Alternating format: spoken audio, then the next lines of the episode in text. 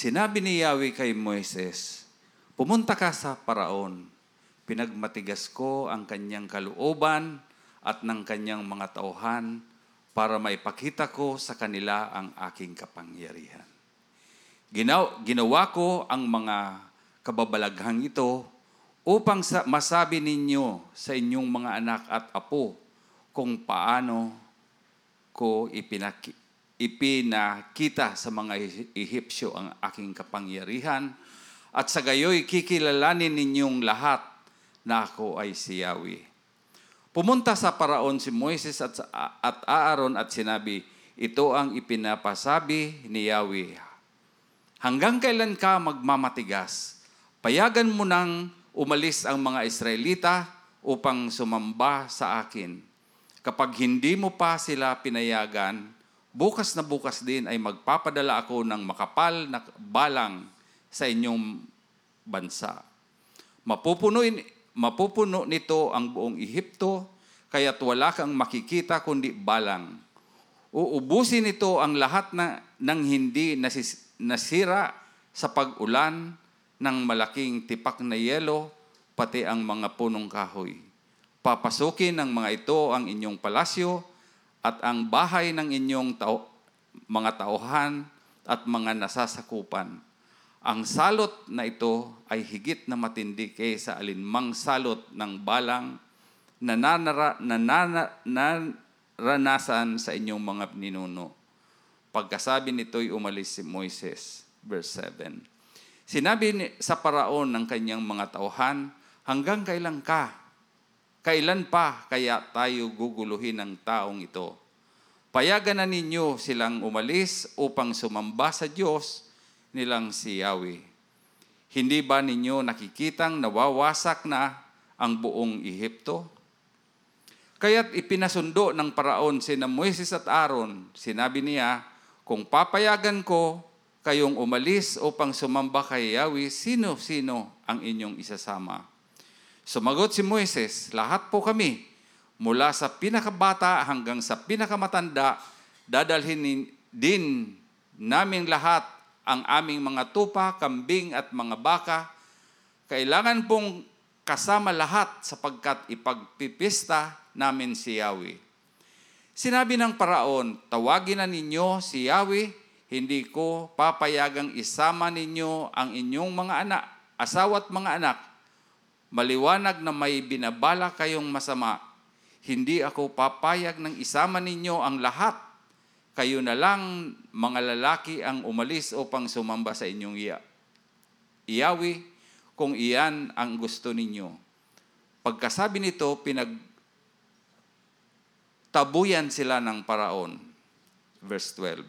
Sinabi ni Yahweh kay Moses, iunat mong pataas ang inyong kamay at dadagsa sa buong Ehipto ang ka- makapal na balang. Uubusin ng mga ito ang mga halamang hindi nasisira, nasira sa pag-ulan ng malaking tipak na yelo.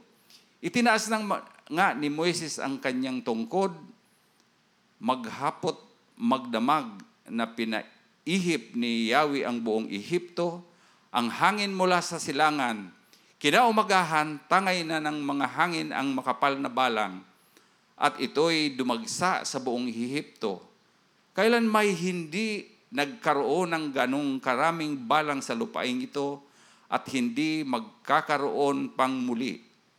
Nangitim ang lupa sa dami ng balang.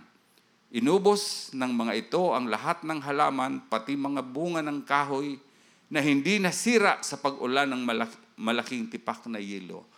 Walang halaman o punong kahoy na naiwang may dahon sa buong lupain. Dali-daling ipinatawag ng paraon sina Moises at Aaron. Sinabis niya, Nagkasala ako kay Yahweh sa inyong Diyos, gayon din sa inyo.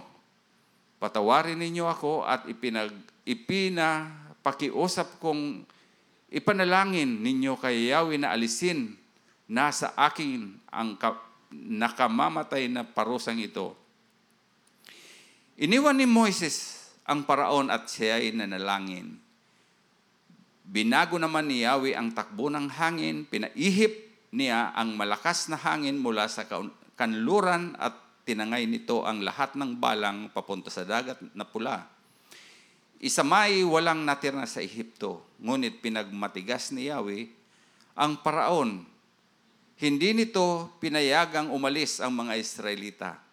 Sinabi ni Yahweh kay Moses, iunat mong pataas ang inyong kamay at mababalot ng dilim ang buong Ehipto. Gayon nga ang ginawa ni Moises at nagdilim ang buong lupain sa loob ng tatlong araw. Hindi magkaka, magkakitaan ang mga tao sa buong Ehipto, kaya't walang taong uma, umalis sa kanyang kinaroroonan sa loob ng tatlong araw. Madilim na madilim sa buong Ehipto maliban sa tirahan ng mga Israelita. Tinawag ng paraon si Moises. Sinabi niya, makakaalis na kayo upang sumamba kay Yahweh. Maari ninyong isama ang inyong mga pamilya, ngunit iiwan ninyo ang lahat ng tupa, kambing at baka. Sumagot si Moises, hindi po, kam- po maaari. Kailangan bigyan ninyo kami ng mga hayop na ihahandog namin kay Yahweh sa aming Diyos. Kaya't kailangan dalhin din namin ang lahat naming hayop at wala ni isa mang maiiwan sapagkat pipiliin pa namin sa mga ito ang ihahandog namin kay Yahweh. At hindi namin malalaman kung alin ang maihahandog namin sa Kanya hanggang hindi kami dumarating sa lugar na pagdarausan namin ng pagsamba. Pinagmatigas pa rin ni Yahweh ang paraon. Ayaw na naman niyang paalisin ang mga Israelita. Sinabi kay Moises, lumayas ka na at huwag kang magpakita sa akin. Ipapatay, ipapapatay na kita kapag nakita ko pa ang pagmumukha mo. 29, masusunod ang gusto ninyo. Sagot ni Moises, hindi mo na ako makikita. Salamat bro. Gandang umaga sa ating lahat.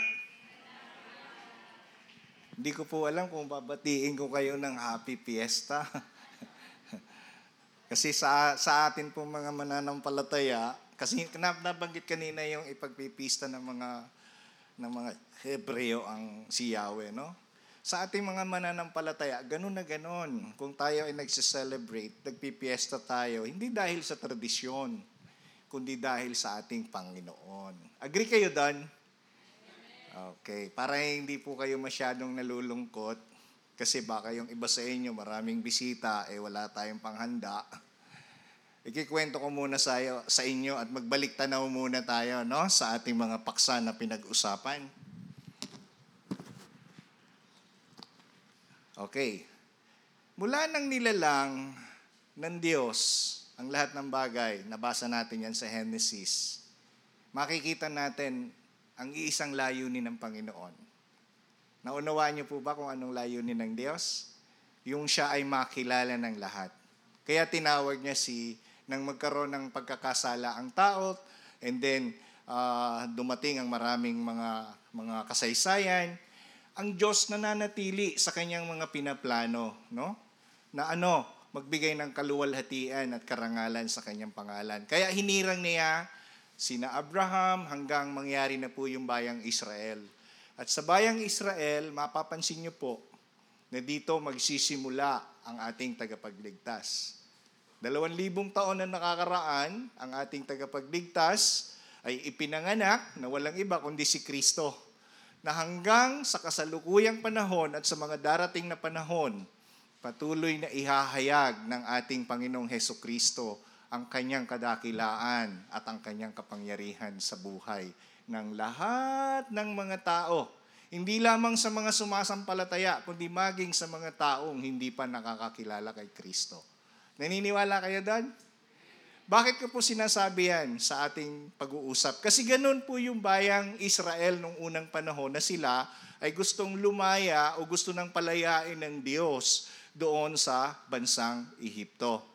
Sa patuloy na pag-uusap ni Moises at ni Paraon, makikita po natin ang kapangyarihan ng Diyos mula noon, no?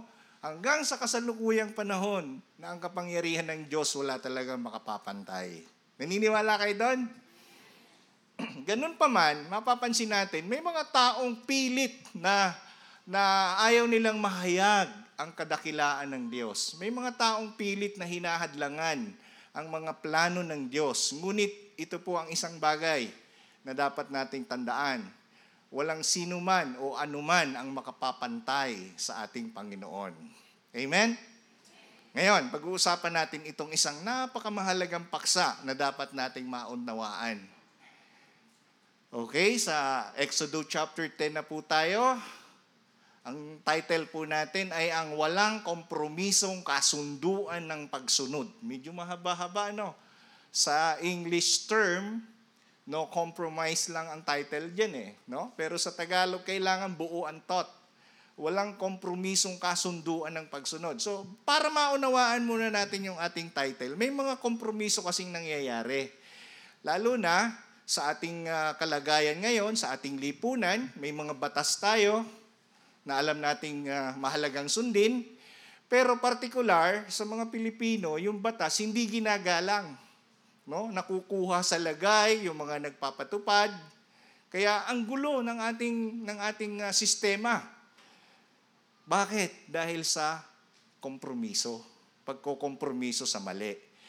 Pero pag sa Diyos, lalo na kung tungkol sa kanyang salita, hindi pwede ang mayroong kompromiso. Kaya ang pamagat po diyan, walang kompromisong kasunduan. No? Sa sa English, no compromise agreement. Okay? Gusto niyo bang maunawaan ito? yung iba kasi, ano ba pastor yung no compromise agreement? Yung no compromise agreement, may isang bagay na pagkakasunduan, pero nalalagay sa alanganin. Bakit? Dahil may mga kung ano-anong mga opsyon. Pero sa salita ng Diyos, pag sinabi ng salita ng Diyos, huwag, huwag. Pag sinasabi ng salita ng Diyos, ganito ang gagawin mo, ganito lang ang gagawin mo. Okay? Malinaw po sa atin? Yan. Dapat maintindihan natin. Dito sa ating paksang pag-uusapan, sa background po muna tayo at sa introduction, Nagpadala ang Diyos ng mga salot. Alam natin yan. Ito pong salot na binasa kanina ay ang ikawalo at ikasyam na salot. No? Nagpadala ang Diyos ng mga salot laban kay Paraon at sa bansa niyang Ehipto. Okay? Yung mga pinag-aaralan natin noong nakaraan. Sa paksang ito, mapapansin nyo na isinulat ng may akda ang salot ng mga balang na pupuksa sa bawat berding halaman o taniman at ang salot ng kadiliman na babalot naman sa buong Ehipto. Ano ba yung mga balang na yan, no? Yan ba yung caliber 45, caliber 38? Hindi po bala, no? Nakakita na kayo ng tipaklong. Sayang, hindi ko nailagay yung picture. Yung tipaklong na yan, ganyan ang itsura ng balang. No? Nung panahon ni Juan Bautista, kinakain niya yan. Hindi ko alam kung paano kayong paano kainin. Sa mga Pampanggenyo, may mga kumakain ng insekto. Parang ganon. Balang. Dito sa ating pag-uusapan, ipinadala ng Diyos si Moises upang sabihan si Paraon na payagan ng umalis ang mamamayan o ang mga Hebreo na umalis at pumunta sa ilang upang sumamba sa Panginoon. Sa una, itong si Paraon, dahil ang dami ng salot na kanyang pinagdaanan, pumayag siya pero, ito na yung sinasabi ko sa inyo, may kompromiso. Kalalakihan lang daw ang pwede. Ayan. Ah, hindi niya pwedeng ah, lahat. Kailangan niyang mga lalaki. Para bagang ang pagsamba sa Diyos sa isipan ni Paraon, for the boys lang. Okay? Yung mga babae, mga asawa, mga babae, mga anak, maiiwan. Pati ang inyong mga hayop. Yan yung gusto ni Paraon. Sa paglaon, Pinayagan din ni Paraon na umalis ang buong pamilya. Sabi niya, o sige, pwede nang umalis yung mga anak, yung mga pamilya, pero iiwan niyo yung mga hayop. No? Yung mga hayop. Bakit? Sapagkat sa panahong iyon, wala na silang kabuhayan. Halos naubos na ng mga salot. Ganon pa man, subalit dagli ang nagbago ang isipan ni Paraon dahilan upang wala nang dapat na umalis. Sabi niya, yung kanyang pagpayag, no? Pagkatapos mawala yung salot, yun pala ay hindi totoong pagpayag. Hindi pala lubos. Kaya may mga compromise. Pero ang tanong, ang tanong, sino ang makahahadlang sa kalooban ng Diyos? Kayo, naiisip niyo po ba? Yan, sabi natin, wala eh, no? Pero ang daming mga Kristiyano, minsan hinahadlangan ng kalooban ng Diyos. Alam nyo ba yon? Mamaya masasalamin natin ng ating mga sarili. Isang araw, gusto ko pong ipaunawa sa inyo in advance, ang buong Israel ay lilisanin ang Ehipto. Aalis sila, papayagan na sila. Pagkatapos ng pinakahuling salot, papayagan ito ni, ni Paraon. Ang mga Ehipsyo ay mas gugustuhing ibigay ang kanilang mahalagang gamit sa mga Hebreo, umalis lamang ang mga ito. Siguro dahil sa sobrang hirap na ng kanilang pinagdadaan ng salot, nakita nila kung gaano kamakapangyarihan ang Diyos ng mga Hebreo. Kaya sabi nila, sige na, umalis na kayo. Dalin nyo na yung mga madadala ninyong mga ari-arian namin para makaalis lang kayo. Kita nyo po? Alam nyo ba na yun ay plano ng Diyos? No? Yun ay plano ng Diyos. Pag tiningnan po natin, para itong isang malakihang pandarambong na parang naagaw yung mga kayamanan ng mga Ehipsyo. Kung tiisipin sa pagpapahirap nila sa mga Hebreo, ay kulang pa nga yung mga kayamanan ito. No? Ganun pa man, bago ito maganap, ang pinakamalala sa lahat ng salot ay darating at madudurog ang mga puso o ang puso ng mga Ehipsyo.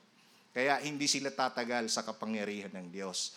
Ang tanong ito, dahil ito po'y mahalaga na maunawaan natin at mai-connecta natin sa ating panahon ngayon, ano-anong paksa ang ating makikita rito? No? O ano-anong aral ang pwede nating kapulutan ng aral? Una, mapapansin ninyo, ang kapangyarihan ng Diyos ay napaka maliwanag. Malinaw Maliwanag. Nakikita niyo po ba ang kapangyarihan ng Diyos kahit sa buhay ninyo? Parang tatlo lang nakakakita. okay? Tingnan mo katabi mo. Nakikita ba? Nga, kitang-kita. Okay? Lalo na pag ngumingiti. May kapangyarihan ng Diyos at napakaliwanag niyan, mga kapatid. Napakalinaw niyan. Dahil dito, ang mga Ehipsyo ay nagsimulang matakot. No? Kung dati nakagagawa rin sila ng mga pinagagawa ng Diyos kay Moises at kay Aaron, ngayon hindi na. Wala na yung mga salamangkero. No? Siguro iba na yung hanap buhay nila, hindi na salamangkero. No? Okay. Ang mga pinuno ni Paraon ay nakiusap na payagan ng umalis ang mga mamamayan, kaya't sinabi nila sa Paraon na tuluyan ng mawawasak ang Ehipto kung hindi mo pa palalayasin yung mga taong iyan.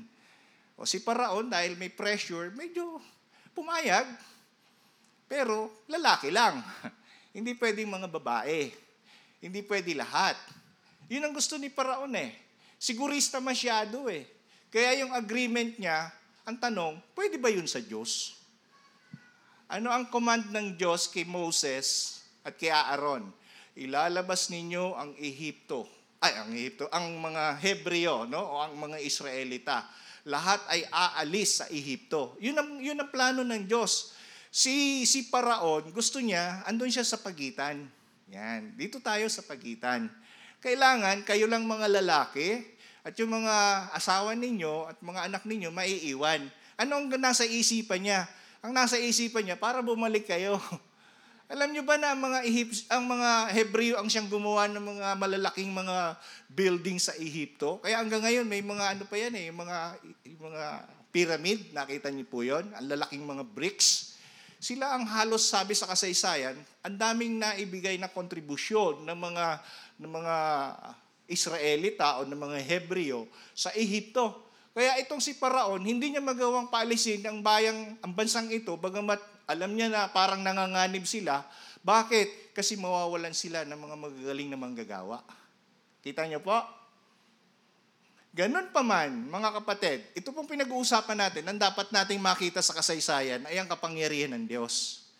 Pag binabasa po natin ang Biblia, ang unang-unang dapat nating makita ay ang kapangyarihan ng Diyos bago yung mga Bible characters. Bakit kanyo? Sapagkat unang-una, sa paksang ito, walang anuman o sino mang tao ang makapapantay sa kapangyarihan ng Diyos. Nauunawaan po ba natin yan?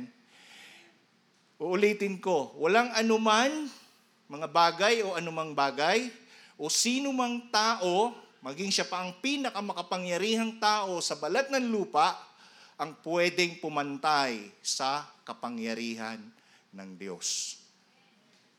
Naniniwala kayo? Ano ang katibayan? Itong kasaysayang ito. Malinaw na may utos ang Diyos, may plano ang Diyos na ipinagagawa kina Moses at kay Aaron at sa bayang uh, Israelita, pero napakaganda ng kanilang gagawin, nasasamba sa Diyos, pero may mga humahadlang. At ang mga humahadlang, makikita natin magdudusa ito.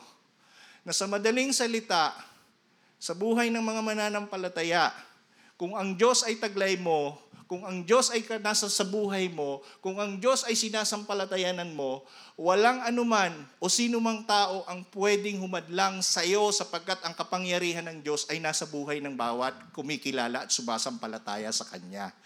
Amen? Pero ang tanong, bakit maraming mga Kristiyano na parang talunan sa buhay? Naunawaan niyo po? Yan tayo magtatanong. Bakit maraming mga Kristiyano, kaunting problema lang, parang ayaw nang magpatuloy sa kanilang buhay sa pananampalataya sa Diyos. Kaunting hindi pagkakaunawaan, para bagang ang hirap humakbang ng pagsunod sa kalooban ng Diyos. Naiisip niyo po ba yon? Bakit may mga tao, mga mananampalataya, na parang parang alam niya yung katotohanan o kaya nalakikita at nalalaman niya yung katotohanan, pero bakit hindi niya magawang gawin at hindi niya magawang sundin? Naiisip niyo po ba yan? Hindi ko po alam kung anong pinagdadaanan ng bawat isa. Pero gusto ko pong ipaalaala sa ating lahat. Uulitin ko na walang anumang bagay o sino mang tao ang makahihigit sa kapangyarihan ng Diyos sa ating buhay. Sabi ninyo, Amen. May narinig ba ako nag-Amen? Naniniwala kayo na ang Diyos natin ay makapangyarihan? Pero bakit papayag kang magpatalo? Oh, naisip niyo na po. Kung ang Diyos na kinikilala mo ay makapangyarihan, dapat hindi ka nagpapatalo. Kung ang Diyos, no, na nagmamahal sa atin ay wala sa presensya ng buhay natin, alam niyo matagal na tayong wala sa ganitong kalagayan. Nauunawaan niyo po ba yon? Pansinin niyo po kung gaano kabuti ang Diyos. Bagamat hindi natin nakikita ng ating mga mata, pero nararamdaman natin. Subukan ninyong wag huminga sa loob lang ng ilang minuto. Ano po ibig kong sabihin? Na kahit nga ang hangin na hindi mo hinihingi, ibinibigay ng Diyos para lang mabuhay ka, Pagkatapos nagdududa ka sa kaunting problema na dumarating sa buhay mo. Hello? Nakuha po natin? Kaya kung kilala natin ang Diyos, huwag tayong nagkokompromiso. Pag sinabi ng Diyos, anak, magtiwala ka sa akin, magtiwala ka ng lubos. Pag sinabi ng Diyos na tayo ay mahalaga sa Kanya, mahalaga ka sa Kanya, huwag kang magdududa sa kaligtasan, meron ka ngayon. Dahil tandaan po natin ito, hindi mamamatay ang ating Panginoong Heso Kristo sa krus ng Kalbaryo kung hindi tayo mahal ng Diyos. Naunawaan niyo po ba ibig kong sabihin? Kaya po siya namatay sa krus ng Kalbaryo sapagkat yan ang pagpapahayag ng Diyos ng pagmamahal niya sa atin. Sinong tao ang makapagliligtas ng kanyang sarili sa kanyang kasalanan? Sige nga. Walang iba. Kaya dyan po natin mauunawaan kung yung pinaka-importanting bagay hindi ipinagkait ng Diyos, how much more, ano pa kaya yung mga bagay na maliliit na yan? Alam ng Diyos na kailangan natin. Hello? Nare-realize nyo na po? Medyo may lalim, ano? Si Paraon, nang nakikita yung sarili niyang kapangyarihan, nakala niya, Diyos siya eh. Nandun yung pride Nandun yung kanyang sariling ego, yung kanyang sariling magagawa. Pero ang hindi niya nauunawaan, na pati buhay niya, hiram niya rin sa Panginoon. At walang tao na pwedeng magmalaki sa harapan ng Diyos. Nakukuha niyo na po. Malinaw po sa atin. Kaya tandaan po natin, kung ang Diyos natin ay makapangyarihan, hayaan natin siyang kumikilos sa buhay natin. Eh, pastor, kasi naman, ang daming problema sa bahay eh. Puro pera na lang iniisip ng magulang ko eh.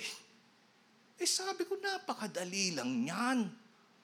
Ang tanong ko ganito, nagbabasa ka pa ba ng Biblia araw-araw? Kayo po ba nagbabasa pa ng Bible araw-araw?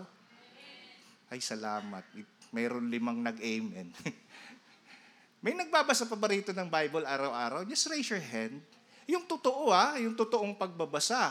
Ay, salamat sa mga kamay. Doon sa mga hindi nakapagtaas ng kamay, nagpapasalamat din ako sa inyo dahil mula ngayon, I challenge you. Total, mahilig din lang naman tayo sa challenge magbasa kayo ng salita ng Diyos para maunawaan ninyo, makita ninyo, makilala ninyo kung gaano kamakapangyarihan ang Diyos sa ating buhay. Kaya tayo minsan nanghihina, kaya tayo minsan nawiwindang, kaya minsan ang isipan natin na out of focus. Kasi hindi natin inuunawa ang salita ng Diyos. Guilty, no? Guilty. So I remind you, pinapaalala ko po sa lahat na napakamahalaga na balikan natin yung kasaysayan.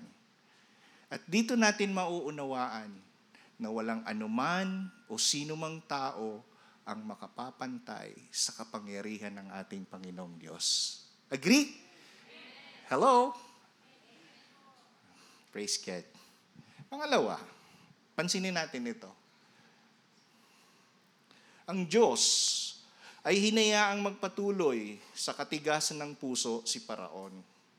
Well, hindi naman ibig sabihin kasi na itong si Paraon ay uh, parang hindi na tao. Tao pa rin ito, katulad natin. Pero minsan, itong si Paraon, bagamat nalalaman niya na ang kapangyarihan ng Diyos, patuloy siya sa pagmamatigas. Kaya ang Panginoon napakabuti. Hindi siya kaagad pinatay. Hinayaan ng Diyos na maging matigas ang kanyang puso. So anong dahilan para lalong mahayag ang kanyang kadakilaan?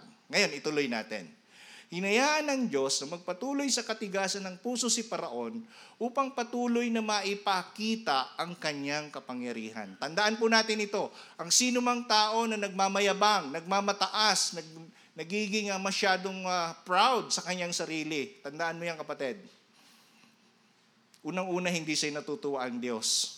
Pangalawa, makikita mo kung paano ka ng Diyos palalambutin. Tinangka ni Paraon ang kasunduang may kompromiso at naging at maging ang pagsunod sa kasunduan kay Moises habang ang Ehipto ay dumaranas ng hirap. Subalit mananatiling hindi niya papayagang umalis ang mga mamamayan. Ano yung sinabi ni Paraon? No? Sa kanyang mga nasaksihan at naranasan nung sila ay naghihirap dahil sa mga ginagawa ng Diyos. Sabi niya, ipanalangin mo, na, ipanalangin mo niya sa Diyos mo na mawala na ang mga salot na ito. Tapos sinabi niya rin na, nagkasala ako sa Diyos mo at sa inyo. Di ba nabasa natin kanina? Naunawaan niya yon? Maraming mga taong ganyan eh. Marunong din naman ma-realize yung kanyang pagkakamali. Kaya lang, hindi lubos. Kaya may kompromiso pa rin eh. Hindi lubos yung kanyang pagsisisi. Bakit? O sige, payag na ako, pwede nyo nandalin yung inyong pamilya, pero may iwan yung mga hayop ninyo. No?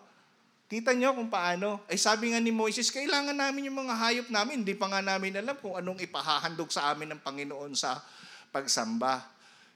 Gusto ko munang balikan bago kayo bago baka mamaya magbili rin kayo ng baboy at mag-alay sa Panginoon. Ano, nung unang panahon, mahalaga 'yon dahil yung ang ating Panginoong Jesus ay hindi pa naiaalay, no? hindi pa siya namamatay sa ating mga kasalanan. Yan ang sabi ng Panginoon. Sa pagsamba ng bayang Israel, kailangan meron silang mga hayop na ihahandog. No? Kaya mahalaga yon sa bayang Israel. So, sabi ni, ano, ni Paraon, huwag niyong dalhin yung mga hayop, mga hayop ninyo, yung mga, yung mga, kasi kabuhayan yun eh. Naubos na yung kanilang kabuhayan eh, dahil wala nang mga makain yung mga balang na dumating, kinain lahat ng mga halaman. Wala nang berding halaman, siguro tuyot na tuyot na sila. Eh pag wala nang makain berding halaman, wala nang kakainin yung mga hayop, mamamatay na rin yung mga hayop at wala na nga silang kabuhayan. Nakita niyo po kung ano yung koneksyon ng mga balang. Talagang pagkarami-raming balang. Ngayon, pumayag na si Paraon. Umamin sa kanyang pagkakamali. Pero, nando na naman yung kompromiso. Parang kunwari-kunwarian lang, no? Parang yung parang yung asawang na, na nasukol ng kanyang asawa. O ay, ayan na naman, ang bababae ka na naman. Hindi naman eh. Tiningnan ko lang. Pagkatapos pag pag okay na babalik na naman sa dati niyang gawi. Di ba? May mga ganun eh. Hello, nanyan pa kayo? Nasasalamin ninyo yan minsan. Sinasabi natin, totoo niya, pastor, ako niya magsiserve na kay Lord. Pero, pagdating ng panahon na nakatapos na yung pag-aaral ko, o pag-aaral ng mga anak ko, di ba may mga ganon? Mga pasubali. Alam ninyo mga kapatid, hindi po natin pwede na tayo ang gumawa ng mga kasunduan sa Diyos. Bakit kanyo? Sapagkat buo na ang kasunduan ng Diyos eh. Huwag na natin baguhin. Dito, gusto ko pong ipaunawa sa ating lahat na hindi natin kailangang subukin ang Diyos sapagkat walang sino man ang makahahadlang sa kanyang mga plano. Naunawaan po natin, hindi natin kailangang subukin ng Diyos. Lord, paglilingkuran kita kapag ka binless niyo po kami ng aming kabuhayan. Okay? Lord, paglilingkuran kita pag pumasa na po ako sa aking board examination. Hindi pwede. Naalala ko yung asawa ko nung araw eh, nung tinatawag kami ng Panginoon. Ang ganda ng aming negosyo dito sa Naga noon. Ganda. Kaya lang, bakit hindi ko masaya? Maganda naman, kumikita. Sabi nung asawa ko sa akin, ikaw na lang niya mag-serve kay Lord. Ako ay niya yung magne-negosyo para yung mga anak natin may mga pagpaaral. Sabi ko, hindi nga eh. Parang tayong buong pamilya ang tinatawag ng Lord. Ayaw nung asawa ko. Sabi, ikaw na lang, ikaw na lang. Hanggang dumating din sa puso niya, yung nararamdaman ko na parang hindi ka masaya sa ginagawa mo, parang pagod na pagod. Kumikita ka naman, ano ba namang buhay ito? Parang nakakasawa. Doon mo mapapatunayan na hindi pala pera ang pinakamahalaga eh. Then, sabi ko sa kanya, magdasal tayong dalawa. After namin magdasal, desisyon kami, sige, sunod na tayo sa Panginoon. Huwag na nating tingnan kung anong mangyayari sa mga bata. Bahala na ang Panginoon. O, hindi ko po sinasabing ganyan din kayo, no? Kasi may kanya-kanyang calling po tayo. Baka mamaya iwanan nyo na yung mga trabaho ninyo, yung mga negosyo ninyo. Hindi ko po sinasabing ganon. Blessing po yun, blessing. Kaya, sa akin po, particular, yun yung naging experience ko. Kasi hindi ko na po talaga nararamdaman yung, yung excitement na nagagawa ko noong araw. Sanay po ako sa pagnenegosyo. Hanggang dumating sa panahon talaga na sumunod kami sa Panginoon. Nung sumunod kami sa Panginoon, kinabukasan, lahat ng mga items na meron kami, mga mga ginagamit namin sa negosyo, pinamigay namin. Binili namin nung araw, pero pinamigay namin. Yung renta doon sa, sa pwesto, may advance pa kami. Hindi ko na kinuha. Sabi ko, sa inyo na po yan. Gusto ko mag-serve kay Lord. At yung calling po ng Panginoon sa amin dito is a radio ministry sa DCLW na mag-open. Tapos saan ka nakakita? Yung kikitain mo sa isang buwan noon sa pag yung binibigay na support sa amin, eh kinikita ko lang ng isang araw yun sa negosyo. Pero pag dumating na yung isang buwan, parang excited na excited ka, yung blessing ng Lord. At ang pinakamaganda, yung bawat araw na naa-accomplish mo yung pinagagawa ng Panginoon, ang sarap sa pakiramdam. Lalo na kung may mga taong nakakakilala kay Kristo. Doon ko po napatunayan na numang bagay, pag sumunod ka sa Diyos, lahat na mapapabuti. Amen? Ang dami ko rin problema noon. Ang baon ako sa utang, halos milyones. Yung mga pinagkautangan ko po, kinausap ko lang, sabi ko, alam mo, na-bankrupt na yung aking fiskage, hindi ko na kayang i-survive kasi pag-serve na ako kay Lord. Ah, ganun ba? O sige, kung kailan ka na lang nakaluluwag. Ganun po yung mga naging kausap ko. Hindi na naging, wala nang demandahan or kung ano-ano, wala nang hatakan ng property kasi may mga property na rin po ako noon sa buhi. Wala pong nangyaring ganon. Naging napaka-smooth ng lahat. At doon ko nakita, pag pala ang Diyos, sinunod mo, anumang bagay na hindi mo nalalaman, anumang bagay na gusto ng Diyos na ipaunawa sa iyo, mangyayari. At doon ko naunawaan hanggang ngayon, na higit na mabuting piliin ang kalooban ng Diyos kaysa sarili nating kalooban. Amen? Hindi ko po alam kung anong pinagdadaanan natin ano, ng bawat isa sa inyo. Pero tatandaan niyo po ang sasabihin ko sa inyo. Ito pong kasaysayang ito na nangyari, ipinapaunawa lang ni Moises kay Paraon ang higit na mabuti para hindi mapahamak ang Ehipto. Pero mas pinipili ng Paraon yung kanyang sariling kagustuhan. Kaya ang nangyari po, puro disaster.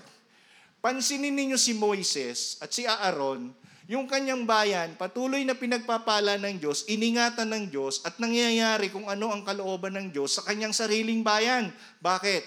Kasi mas pinipili ng mga taong ito na pagtiwalaan ng Diyos at paglingkuran ang tunay na Diyos. Amen? Dadating sa panahon na kayo po ay mamimili. Yes, mamimili kayo. Pero ang tanong, ipagpapalit mo ba ang Diyos mo na siyang tumawag sa iyo? O yung mga bagay na ibinibigay lang sa iyo ng Diyos mo? Ano sa palagay ninyo? Kayo na po ang nakakaalam. Tandaan po natin, higit na mabuti ang piliin natin ng Diyos kaysa yung mga bagay na meron ka ngayon. Dahil yung mga bagay na meron ka ngayon, panandalian lamang po iyan. Kaya maging ang buhay natin panandalian lang sa mundong ito. Ngunit pag ang buhay natin kasama ng Diyos, habang buhay na magiging pagpapala ang buhay mo. Amen? Ay, salamat at tinawag ako ng Diyos. Masasabi ba natin ngayon sa sarili natin na tayo tinawag ng Diyos? Part, ang lungkot nyo naman. Dapat masaya tayo, no? Yung pag-amen na, Amen. Yee, nakangiti kayo. Kasi minsan ganun lang naman yan eh. Saan ka titingin? Problema, mga kung ano-anong pinagdadaanan mo sa buhay, minsan yung nakaraan mo, binabalikan mo pa. Wala na mga wala namang magagawa yung mga yan eh. Pero subukan mong sa Diyos ka tumingin, ipamuhay mo kanyang salita, gawin mo yung dapat na ipinagagawa sa ng Diyos, ngayon pa lang, umasa ka na ng katagumpayan sa buhay mo. Praise God! Palakpakan naman natin si Lord. Praise God. And last thing, ang panghuli, ang Diyos ay nag-utos kay Moises na, take note, no? Tuloy-tuloy at patuloy na babala kay Paraon. Ilang salot na yung pinagdadaanan na ni Paraon. Si Moises ay masunurin sa Diyos kahit si Paraon ay nananatili sa katigasan ng ulo. Ngunit pagkaraan ng salot ng kadiliman, hindi na sila muling magkikita. Anyway, nabang, nabanggit yung salot ng kadiliman kasi nabasa kanina doon na hindi na sila magkakitaan. Halimbawa dito sa atin, patayin lang natin ang lahat ng mga ilaw, magiging madilim. So magsindi ka lang, kahit ng cellphone mo, makakakuha ka na ng liwanag. Tanong, bakit hindi sila magkakakitaan? Tingnan natin muna sa kasaysayan. Ano bang kadiliman ang nangyari? Eclipse ba yan? Hindi po. Siguro yung iba sa inyo hindi pa nakarating sa Middle East. O napanood nyo na siguro yung Mission Impossible nung si yung bida doon. Sino ba yung bida doon? Kamukha ni Brad Nestor yan eh. Si Tom Cruise. Yung Tom Cruise. si Tom Cruise, no? Tapos napakalaki ng sandstorm sa Dubai yata yun, yung lugar. Yung sandstorm na yun talagang dumidilim. Eh syempre mapupuwing ka, lagi ka na lang nakapikit. Kaya hindi na sila nagkakakitaan. Imagine ninyo na tatlong araw na nararanasan niya ng Ehipsyo, ng mga tao sa Ehipto. Except yung lugar na naroroon yung mga Israelita sa Gosen na hindi sila pinagdilim ng Panginoon, maliwanag doon sa lugar nila. Wala yung mga sandstorm. Nando doon lang sa lugar ng Ehipto. Tatlong araw na ganun ang kalagayan na yung, yung pinakaalikabok ng buhangin na mainit and at the same time ay napakakapal, umaali-aligid doon sa buong bayan ng Ehipto. Nasubukan nyo na yun nung mapuwing kayo ng, ng buhangin sa mata? How much mo yung ganong kapino na papasok sa mata mo? Kaya talagang napakadilim. Pipikit ka, wala ka makikita. Ni magluto, ni kumain, hindi mo magawa. Ay napakahirap ng ganun. Ano? Kaya itong si ano, si Paraon, imbis na mag, maging malambot ang puso sa Diyos, sabi niya, lumayas-layas na nga kayo rito at baka sipain pa kita. Ay, hindi. Brother Dax. Baka sabi ni, ano, sabi ni Paraon, baka patayin pa niya kita pag nakita ko pa yung pagmumukha mo eh. Di ba, no? Napaka-sarcastic niya pa. Imbis na magsisi, pansinin ninyo kung paano siya nagko-compromise. Pinatigas lalo yung kanyang puso at gusto niya pa nang gawa ng masama yung mga lingkod ng Diyos. Nakuha niyo po? Pero napansin niyo ba yung ibig kong sabihin dito na tuloy-tuloy at patuloy na kumikilos si Moises ayon sa sinasabi ng salita ng Diyos o sinabi ng Panginoon? Kaya ba natin na magtuloy-tuloy at patuloy na gawin ang kalooban ng Diyos? Okay? Kaya ba natin na tuloy-tuloy at patuloy na ibahagi ang salita ng Diyos? O konti lang?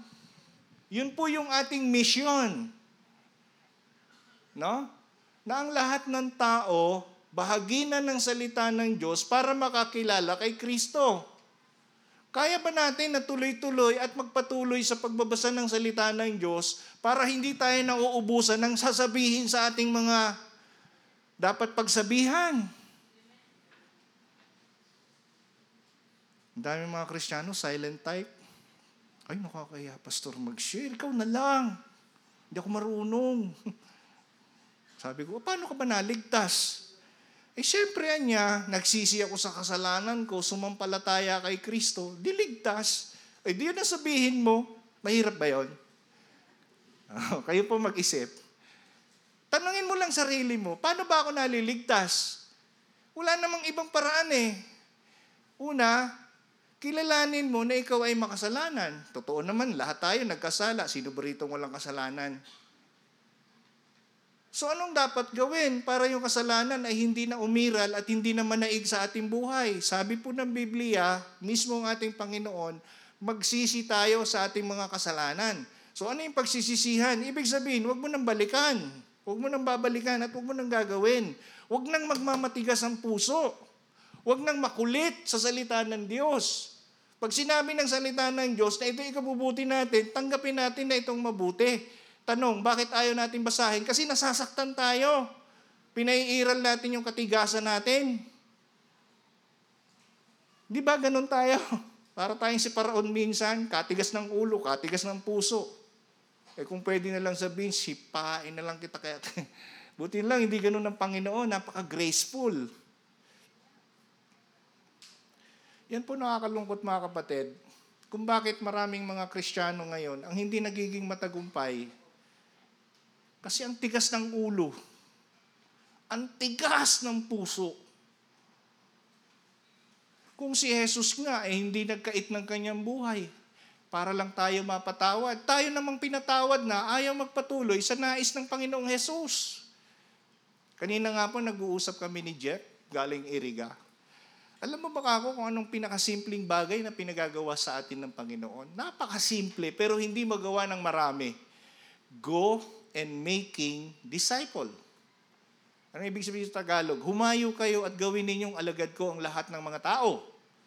Napakasimpleng paraan. Minsan nagtatanong tayo, bakit kaya wala akong nagdi-disciple?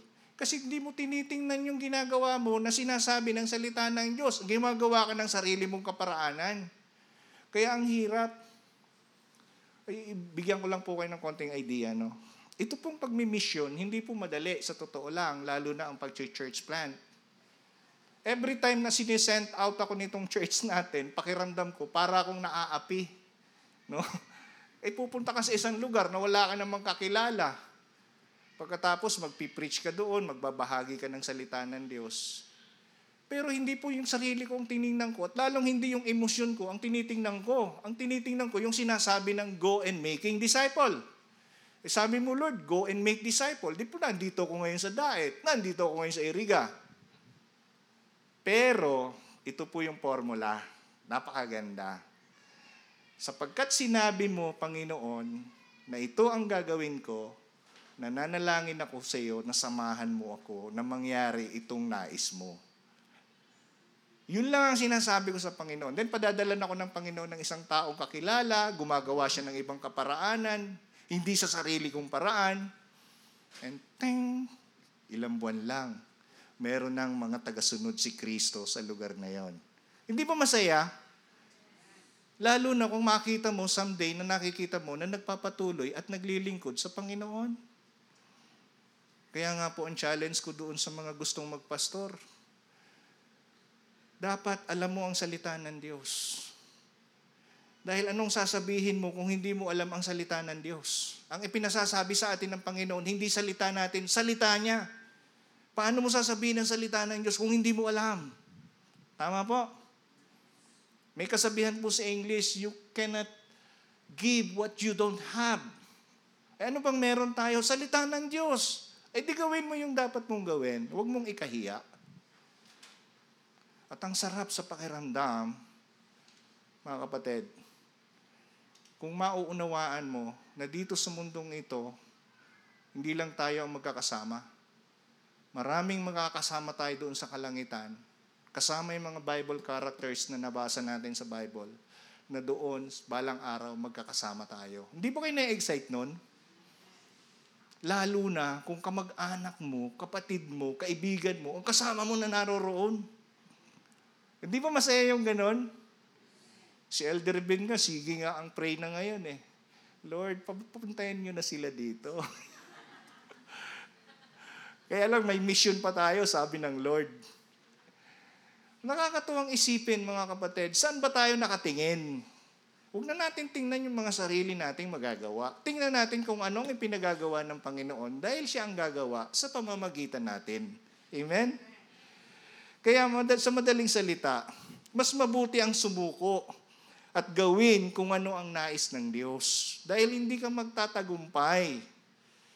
Dahil sabi nga diyan, tuloy-tuloy at patuloy na gumagawa ang Diyos sa buhay ng kanyang mga lingkod. Take note, nung tinawag po si Moises, sabi ng Panginoon, ito ang pinasasabi ko, sabihin mo lang sa paraon. Hindi sinabi ng Panginoon, sabihin mo, yung sasabihin mo dun kay paraon, kundi sabi ng Panginoon, ito ang ipinasasabi ko. Di ba malinaw? Ganon din sa atin eh. Naranasan natin na pinatawad tayo ng Diyos, di sabihin natin sa iba, hindi yung pababayaan natin yung ibang mga kakilala natin, no? yung tuhod, yung tuhod nila, pag kinapamong ganun, ang kapal ng kalyo. No? Mula doon sa pintuan ng malaking simbahan, lumulod papunta sa altar. Gasgas na gasgas na yung tuhod, kahihingi ng tawad. Yung iba, gasgas na yung dila, kapapanalangin sa mga hindi naman totoong Diyos. Di ba kayo naawa doon sa mga ganong tao? Na maling-mali ang paniniwala. Na ikaw na nakakaalam ng totoo ng tama, hindi mo magawa na maibahagi sa kapwa. Di ba kayo nakawa sa mga ganong tao? Kaya mga pinsan ko nga eh, pagka August 10, piyesta ng Tiwi, ang paniniwala nila, yun daw altar doon, ah, yun daw santo doon sa Tiwi Albay, plus yun dito daw sa may part namin sa Tambo, magkapatid. Paano naman ka ako naging magkapatid? Natatawa tuloy ako ikwento. Kayo na, natatawa na, hindi, nyo, hindi ko pa nakikikwento eh, no? Magkapatid daw kasi yan, lalo na yung sa may huruan. Kasi ganito yung kwento, no, sa kasaysayan. Diyan daw sa Lake Buhi, may isang malaking kahoy na inaanod. Tapos yung kalahati daw noon, naanyuan na. Siguro tinapon na nung gumagawa, nagsawa na. May nakapulot. Tapos yung kalahati, pinutol, nilagay doon sa huruan, sa tiwi. No? Tapos yung kalahati, kinortihan, nilagay naman doon sa lugar ng uh, buhi sa tambo. Kaya naging magkapatid. Ang galing ano? Kaya lang sabi ko, naawa ko sa mga pinsan ko. Sabi ko, pambihirang paniniwala yan. Hindi mo naman pwede silang tuligsain kasi nga mali. O ganito yan mga kapatid. Speaking of kapatid, sabi ko sa kanila, para maging kapatid tayo, mag, maging magkakapatid tayo, kailangan natin ang iisang Diyos at walang iba kundi si Kristo. Bakit? Si Kristo nagsabi na hindi niya na tayo ituturing ng mga alipin, kundi mga kaibigan. So pagkaibigan ka ng Diyos, para ka na rin kapatid. At ang sabi po ng Biblia, ang sino mang sumasampalataya at nananalig kay Kristo ay binibigyang karapatan na maging anak ng Diyos. Kung anak ka ng Diyos, di kapatid ka ni Kristo, malinaw? Kaya ganun lang ang pag-approach ng pag pagbabahagi ng salita ng Diyos. Speaking of kapatid, napakadaling maging kapatid ng Panginoong Heso Kristo. Paano paraan? Sasampalataya ka sa Kanya. Ganun lang po kalinaw yon. Amen? Mahirap bang ibahagi? Napakadali. Napakalinaw. Kaya, mas mabuti na tayo ay sumuko at gawin kung ano ang nais ng Diyos. Amen? Sana sa paglabas natin dito, no, yung lahat ng pupunta doon, masasalubong ninyo, pupunta doon. Simple lang ang paraan dyan eh. No? Alam mo, doon sa amin sa church namin, libre yung ano, naka-aircon pa kayo. Tapos may libreng kape pa doon. Tsaka ang daming bakanting upuan. Doon, nakatayo lang kayo sa labas. Ganun lang ang kwento. Huwag nyo lang, huwag nyo nang tuligsain kasi baka lalong maginanakit sa inyo. Okay? So, ngayon, naintindihan na po natin. Bakit po natin pinag-uusapan na walang kompromisong kasunduan sa pagsunod natin sa Diyos? Dahil gusto pong ipaunawa sa ating lahat na kung ano ang sinasabi ng salita ng Diyos, dapat po nating sundin. Amen? Kaya, ang lesson, igalang natin ang Diyos, matakot tayo sa Diyos, siya ay makapangyarihan, huwag tayong magbubulag-bulagan sa mga nangyayari sa ating buhay, maging sa mga taong nakapaligid sa atin. Hindi natin sila pwedeng pabayaan. Maging maingat tayo sa pagmamasid sapagkat ang kamay ng Diyos ay maaari at patuloy na kumikilos sa pamamagitan ng buhay mo. Amen? Pangalawa, huwag tayong magkompromiso sa panuntunan ng Diyos. Ano yung panuntunan ng Diyos? Yung salita niya, huwag mo nang dagdagan, huwag mo nang bawasan. Sundin mo na lang at gawin mo kung ano yung pinagagawa ng Diyos. Ito ay walang gitnang kasunduan. No? Hindi ito yung parang yung mga pulis. Op, may traffic violation ka. Chip, magkano ang tubos niyan? 300. Pwede ba, Chip, huwag mo nang tikitan? Sandaan na lang para sa iyo. Pang-snack mo na lang. Oh. Kasunduan, nasanay tayo sa ganun eh, no? Sa Diyos, hindi pwede ang lagay. Okay? Maging tapat na sumunod kay Kristo at sa kanyang salita, o ito'y hindi sundin, ay nasa iyong desisyon o pagpipili. Tandaan natin, pag tama ang pinili mo, magiging tama ang direksyon ng buhay mo. Hindi marapat na tanggihan ang mabuting balita ni Kristo. Huwag tumanggi sa panawagan ng Diyos sa atin na pagsisihan ang kasalanan at manampam, manampalataya sa Kanya ng lubusan. Wala nang ibang paraan, mga kapatid. No? Wala nang ibang paraan. At hindi mo na pwedeng balikan yung dati mong buhay sapagkat ang sino mang nakipagka, nakipag-isa kay Kristo ay may bago ng buhay. Siya ay isa ng bagong nilalang. Anak ka na nga ng Diyos, gusto mo pa maging anak ng Huwag na natin dugtungan, ano? Baka kung anong isipin natin. Pangatlo, tayo ay manatiling ipinapahayag ang salita ng Diyos sa kapwa. Maging sa ating pamilya, take note, pamilya, baka may mga hindi paligtas sa ating pamilya, maawa naman kayo, kaibigan, mga kakilala, at sa matigas na ulo ng lipunan. Whew, mga taong ang titigas ng ulo. Sinabi na nga huwag nang makihalo dyan sa pagboboya nagboya-boya pa. Ayun, kaya ayun, nabola-bola tuloy siya. Walang pangalang ibinigay ang maaaring makapagligtas, kundi ang pangalan lamang ni Yeso Kristo, ang ating Panginoon. Amen? Tayo pong lahat ay tumayo at magpasalamat tayo sa Panginoon. Ama, napakabuti niyo po sa amin. Napakasarap isipin na sa pamamagitan ni Kristo, ibinilang mo kaming mga anak at dahil sa iyong mga salita, tunay po na ang direksyon ng aming buhay ay naging makahulugan. Tulungan niyo lamang kami, Ama, na ipamuhay ang mga salita mong ito. Manatili po na ito'y aming sampalatayanan at kilalanin ka namin bilang tunay na Diyos. Sapagkat walang ibang Diyos kundi tanging ang Panginoong Jesus na ipinadala mo sa lupa at sa mundong ito upang ipaunawa sa amin na tanging sa pamamagitan ni Jesus ang kaligtasan makakamit namin. Ngayon, naririto po ang aking mga kapatid. Naunawaan nila na hindi po pwede ang, ang uh, kompromiso o pakikipagkompromiso sa mali.